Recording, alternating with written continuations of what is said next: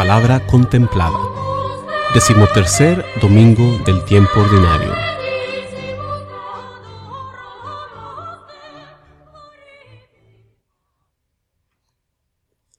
Lectura del primer libro de Reyes.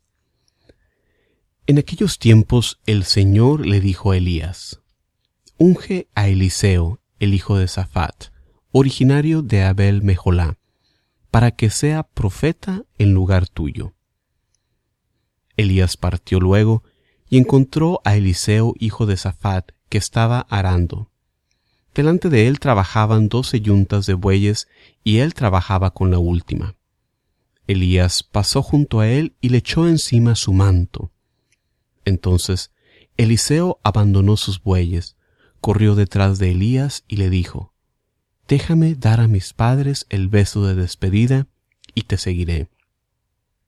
Elías le contestó, Ve y vuelve, porque bien sabes lo que ha hecho el Señor contigo.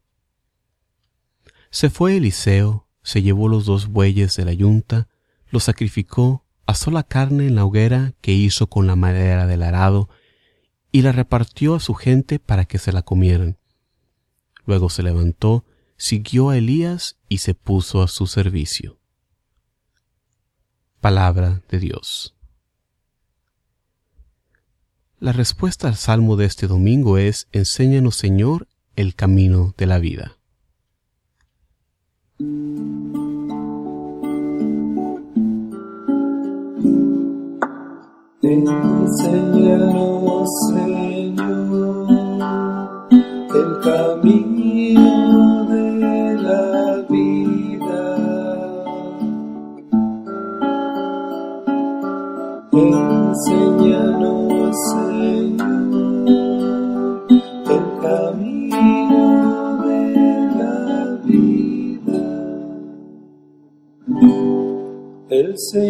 Es la parte que me ha tocado en herencia. Mi vida está en sus manos. Tengo siempre presente al Señor y con Él a mi lado jamás tropezaré. Enséñanos, Señor, el camino de la vida. Por eso se me alegra el corazón y el alma, y mi cuerpo vivirá tranquilo que tú no me abandonarás a la muerte, ni dejarás que sufra yo la corrupción.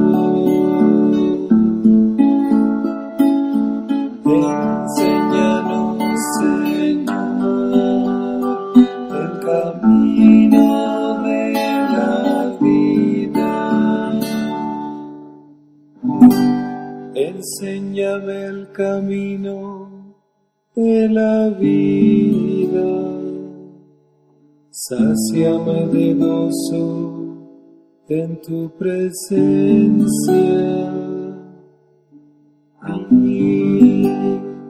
de alegría perpetua junto a ti.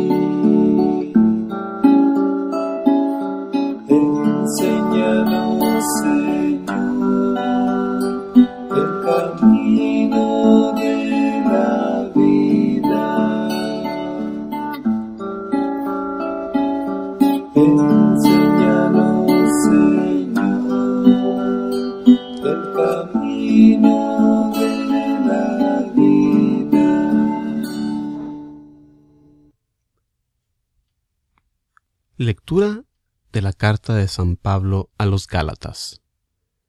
Hermanos, Cristo nos ha liberado para que seamos libres.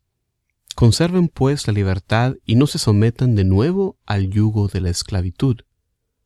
Su vocación, hermanos, es la libertad, pero cuiden de no tomarla como pretexto para satisfacer su egoísmo. Antes bien, háganse servidores los unos de los otros por amor, porque toda la ley se resume en un solo precepto. Amarás a tu prójimo como a ti mismo. Pues si ustedes se muerden y devoran mutuamente, acabarán por destruirse. Los exhorto, pues, a que vivan de acuerdo con las exigencias del Espíritu. Así no se dejarán arrastrar por el desorden egoísta del hombre. Este desorden está en contra del Espíritu de Dios y el Espíritu está en contra de ese desorden. Y esta oposición es tan radical que les impide a ustedes hacer lo que querrían hacer. Pero si los guía el Espíritu, ya no están ustedes bajo el dominio de la ley. Palabra de Dios. Proclamación del Santo Evangelio según San Lucas. Cuando ya se acercaba el tiempo en que tenía que salir de este mundo, Jesús tomó la firme determinación de emprender el viaje a Jerusalén. Envió mensajeros por delante, y ellos fueron a una aldea de Samaria para conseguirle alojamiento. Pero los samaritanos no quisieron recibirlo, porque supieron que iba a Jerusalén. Ante esta negativa, sus discípulos Santiago y Juan les dijeron, Señor, ¿quieres que hagamos bajar fuego del cielo para que acabe con ellos? Pero Jesús se volvió hacia ellos y los reprendió. Después se fueron a otra aldea. Mientras iban de camino, alguien le dijo a Jesús, Te seguiré a donde quiera que vayas. Jesús le respondió, las zorras tienen madrigueras y los pájaros nidos, pero el Hijo del Hombre no tiene en dónde reclinar la cabeza. A otro Jesús le dijo, Sígueme. Pero él respondió, Señor, déjame ir primero a enterrar a mi Padre. Jesús le replicó, Deja que los muertos entierren a sus muertos, tú ve y anuncia el reino de Dios. Otro le dijo, Te seguiré, Señor, pero déjame primero despedirme de mi familia. Jesús le contestó, El que empuña el arado y mira hacia atrás no sirve para el reino de Dios. Palabra del Señor.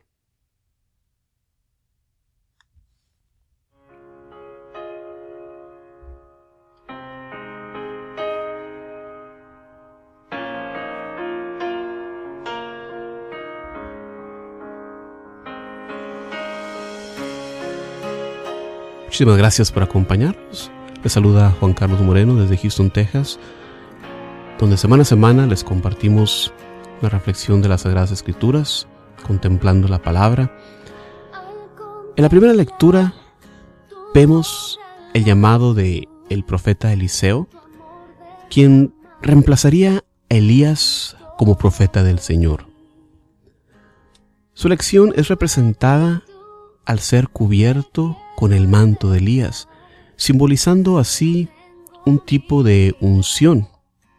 Esto que significa en sí el traspaso del poder o de la gracia, como significa para nosotros hoy en día las unciones sacramentales.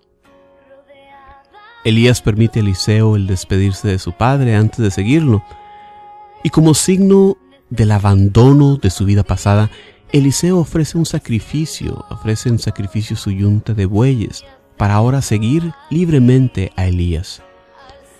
Y es que el llamado de nuestro Señor a la conversión debe de ser no solo respondido con los labios, sino demostrado con signos visibles de nuestra conversión. No podemos decir que amamos a Dios si no lo demostramos con obras con nuestro trato para los demás. En la segunda lectura, San Pablo nos habla de la verdadera libertad de los cristianos, la libertad que es el resultado de seguir la voluntad de Dios. Esto que nos deja libre para actuar dentro de los confines de esta libertad sin temor a tropezar. La libertad que ofrece el mundo no es una libertad verdadera, sino un libertinaje que nos esclaviza a las inclinaciones hacia las cosas materiales. Nosotros no fuimos creados para eso. Fuimos creados para la unión eterna con Dios. Para estar en unión con Dios, debemos ser como Él. Esto es lo que nos revela Jesucristo, el rostro del Padre. Jesús nos revela también en plenitud la ley resumida en el precepto, amarás a tu prójimo como a ti mismo. Así es como aflora el amor a Dios, en el amor al prójimo. En el Evangelio, Jesús y sus discípulos van camino a Jerusalén, Jesús con esa resoluta intención de llevar a cabo su misión.